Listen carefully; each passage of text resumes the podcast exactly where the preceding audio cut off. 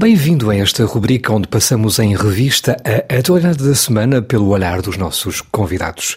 Os conflitos no norte de Moçambique, na região setentrional da Etiópia e no Saara Ocidental foram um destaque. Fizemos também o rescaldo pós-conflito no Nagorno-Karabakh e falámos ainda das vacinas em teste para a Covid-19.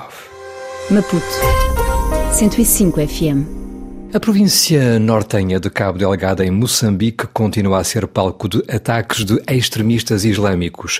São milhares as pessoas em fuga do terror, nomeadamente rumo a Pemba. Régio Conrado, doutorando do Polo Africanista do Instituto de Estudos Políticos de Bordeus, enfatiza o facto de Maputo precisar de ajuda externa para dar cabo da ameaça terrorista.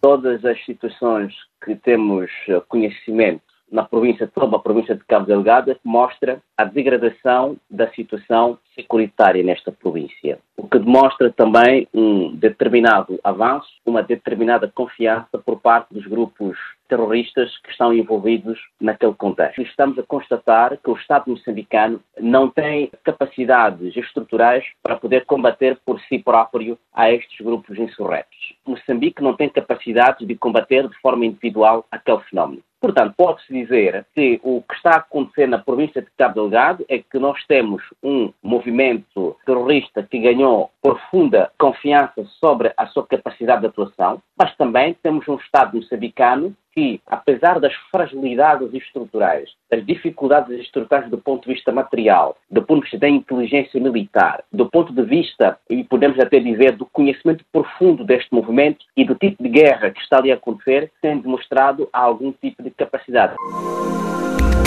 RFI, as vozes do mundo.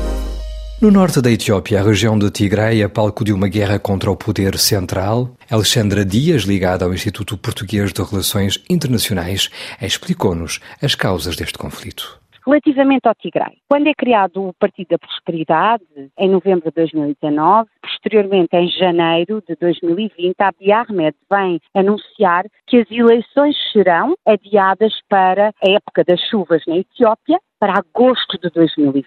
Temos depois o deflagrar da pandemia e com o deflagrar da pandemia, o primeiro-ministro da Etiópia, como outros chefes de Estado em África, decidiu então adiar as eleições. Ora, os líderes regionais do Tigray não aceitaram este adiamento e insistiram em conduzir as eleições regionais à revelia do poder central em setembro de 2020. Mas o verdadeiro catalisador foi, então, a alegação por parte de Addis Abeba, do governo central, de que, na madrugada de 4 de novembro, forças afetas ao TPLF e ao governo regional de Tigray teriam atacado o Comando do Norte, ou seja, as forças federais militares, durante a noite.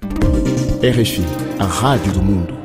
Ainda em África, o Saara Ocidental voltou a ser notícia com a frente polisário a reivindicar ataques contra posições marroquinas. Rui Neumann, especialista desta antiga colónia espanhola anexada por Rabat, analisou aqui este novo episódio de uma das mais antigas lutas de libertação do mundo, no caso dos sarauis contra Marrocos.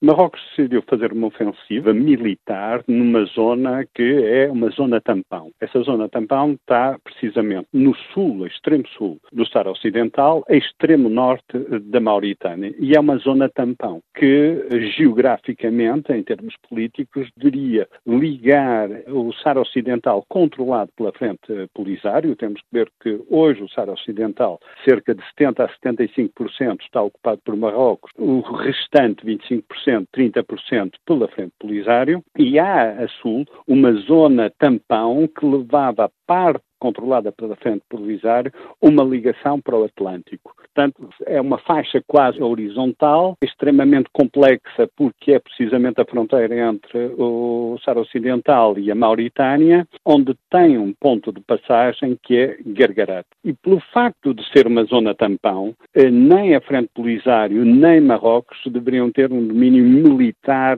dessa zona. Gabu 103.6 FM Na Ásia, a Arménia e o Azerbaijão gerem o pós-guerra no conflito do Nagorno-Karabakh. Tigran Yegavian, especialista desta região do globo, admite que com os ganhos azeris no terreno, Yerevan sofreu uma verdadeira capitulação. Este acordo é efetivamente uma capitulação porque a Arménia não teve uh, nem escolha nem margem de manobra para negociar um acordo que seja menos desfavorável. Existem nove pontos neste acordo. A Arménia ultrapassou uma linha vermelha porque, segundo este acordo, a Arménia vai ter a obrigação de abrir um corredor que vai estabelecer uma relação física entre o Azerbaijão e Turquia. E este corredor vai passar pela fronteira sul da Arménia, vai cortar o laço que tem com o Irão, vai enfraquecer mais a soberania armênia. Então, para a população armênia, este tipo de acordo evoca a iminência de um perigo que não vem só da Azerbaijão, mas também da Turquia, que é considerado como o inimigo hereditário da Armênia e também temos que tomar em conta que Azerbaijão não fez esta guerra só com a Arménia. Azerbaijão aliou-se com a Turquia, com o Paquistão, com Israel, para levar a cabo o seu objetivo, que de facto não é só unicamente uma guerra de libertação pelo ponto de vista do Azerbaijão, mas partindo do ponto de vista da Arménia, é uma guerra de exterminação da população armênia do Karabakh. Praia 99.3 FM. Terminamos com a esperança a prazo de vacinas para a Covid-19. A norte-americana Pfizer e o seu aliado alemão BioNTech, mas também a Moderna nos Estados Unidos, admitiram eficácia dos seus projetos de vacina para combater a Covid-19 além de 90%. Pedro Caetano, diretor sénior numa multinacional farmacêutica sediada em Oxford, no Reino Unido, explicava-nos o momento atual da pesquisa científica visando a chegada quanto antes aos mercados de uma vacina para combater o novo coronavírus. Cerca de 80% das vacinas destas grandes companhias já estão asseguradas porque foram pagas e porque eles eh, pagaram à frente e investiram a risco, governos, quer o americano, quer a União Europeia, já foram adquiridas, já estão comprometidas as doses iniciais para a Europa e os Estados Unidos. Portanto, o resto do mundo, eh, não sei, eh, poderão ter a vacina chinesa ou a vacina russa, se eventualmente se provar que funciona, mas para já eu estou otimista em relação à Europa, tenho poucas dúvidas. Se for aprovada por uso de emergência, aqui, por exemplo, onde eu estou a falar, no Reino Unido, mas também pela Europa toda, porque a Europa eh, adquiriu e o Reino Unido adquiriu à parte. Mas já no final deste ano, os técnicos de saúde e as pessoas com mais de 65 anos começarão a tomar, já começarão a ser distribuída essa vacina. É o ponto final nesta rubrica. Até breve.